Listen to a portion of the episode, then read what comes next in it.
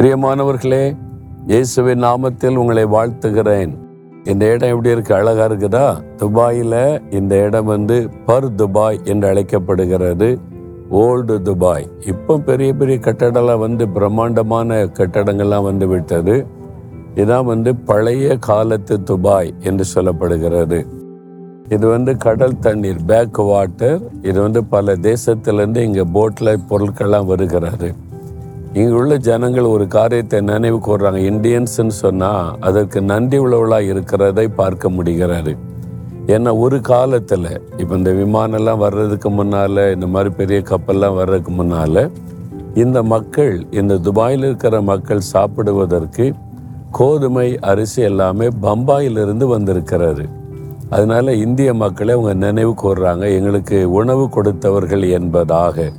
இங்கே தான் பெரிய பெரிய போட்டில் ஜாமான்கள் வருகிறது. அப்படி தான் மும்பை பட்டணத்திலேருந்து இங்கே அந்த உணவுப் பொருட்கள் கொண்டு வரப்பட்டு இருக்கிறது இந்த இடம் பார்க்கறதுக்கு ரொம்ப அழகாக இருக்குதுல்ல? ரொம்ப அருமையான ஒரு இடம். இப்போ ஆண்டவர் உங்களுக்கு சொல்கிற ஒரு அற்புதமான வார்த்தை ஏசாய் ஐம்பத்தி மூன்றாம் அதிகாரம் பத்தாம் வசனத்தில் கத்தருக்கு சித்தமானது அவர் கையினால் வாய்க்கும். ஆண்டவர் காரியத்தை வாய்க்க பண்ணுகிறவர். இன்றைக்கு உங்கள் வாழ்க்கையில் ஒரு காரியம் வாய்க்கணும். சில சமயத்தில் நடக்க மாட்டேங்குத வாய்க்க மாட்டேங்குத அப்படின்னு சோர்ந்து போயிருக்கிறீங்களா? கத்தருக்கு சித்தமானது அவர் கையினால் வாய்க்கும். ஒரு காரியம் வாய்க்கலன்னு வைத்துக் கொள்ளுங்களேன். தேவ சித்தலைன்னு அறிந்து கொள்ளுங்க. அப்போ தேவனுக்கு சித்தமானதை நம்ம பெற்றுக்கொள்வதுதான் சந்தோஷம் உண்மையான ஆசீர்வாதம்.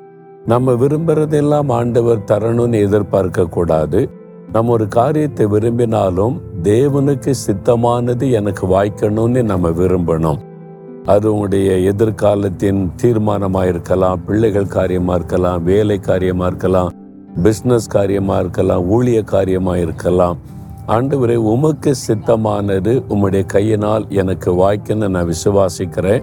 உமக்கு சித்தமானதை வாய்க்க பண்ணுங்க அப்படி ஜெபிக்கணும். இயேசு கிறிஸ்து கூட அப்படிதான் ஜெபிக்க கற்றுக் கொடுத்தார். பிதா கிட்ட ஜெபிக்கும் போது இது நான் விரும்புகிறேன் இந்த பாத்திரம் என்னை விட்டு நீங்கணும். ஆனாலும் பிதாவை உமக்கு சித்தமானால் அதை செய்யணும் தான் ஜெபிக்கிறார். அப்போ அவருடைய சித்தமானது நமக்கு வாய்க்கும்படி ஜெபிக்கும்போது தேவன் தமக்கு சித்தமானதை தம்முடைய கரத்தினால் நமக்கு வாய்க்க பண்ணுவார். நமக்கு நலமாய் தோன்றுகிற எதை ஆண்டவர் தடை பண்ண மாட்டார். கட்டாயம் வாய்க்கும். ஆனால் சோர்ந்து போகாதபடிக்கு ஆண்டவரை உமக்கு சித்தமானது எனக்கு வாய்க்க பண்ணுன்னு கேளுங்க.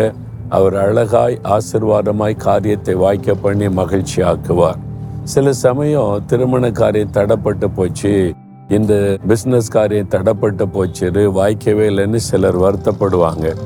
சரி சோர்ந்து போகாதங்க ஆண்டவர் நடத்துவான்னு சொல்லி அனுப்புனா கொஞ்ச நாள் கழிச்சு வந்து சொல்லுவாங்க நல்ல வேளை அது நடக்கலை. அது நடந்திருந்தா எங்களுடைய குடும்பமே பாழா போயிருக்கோம். நான் ஒரு ஆபத்தில் போய் அகப்பட பார்த்தோம் என்று சொல்லுகிறதை நான் கேட்டிருக்கிறேன். அப்போ என்னது? தேவன் தமக்கு சித்தமானதை அவருடைய கரத்தினால் நமக்கு வாய்க்க பண்ணுவார். உங்களை பார்த்து சொல்லார் என் மகனே என் மகளே எனக்கு சித்தமானதை நான் உனக்கு வாய்க்க பண்ணுவேன். நீங்க மகிழ்ச்சியோடு சொல்லுங்க உமக்கு சித்தமானது எனக்கு வாய்த்தால் அது போதும் ஆண்டவரே என்று சொல்லுங்க. அதுல பெரிய ஆசிர்வாதம் இருக்கிறது. சொல்றீங்களா? ஆண்டவரே உமக்கு சித்தமானது. உம்முடைய கரத்தினால் எனக்கு வாய்க்கும் என்பதை விசுவாசிக்கிறேன். உமக்கு சித்தமானது எனக்கு வாய்க்க பண்ணும். இயேசுவின் நாமத்தில் ஜெபிக்கிறேன். ஆமேன் ஆமேன்.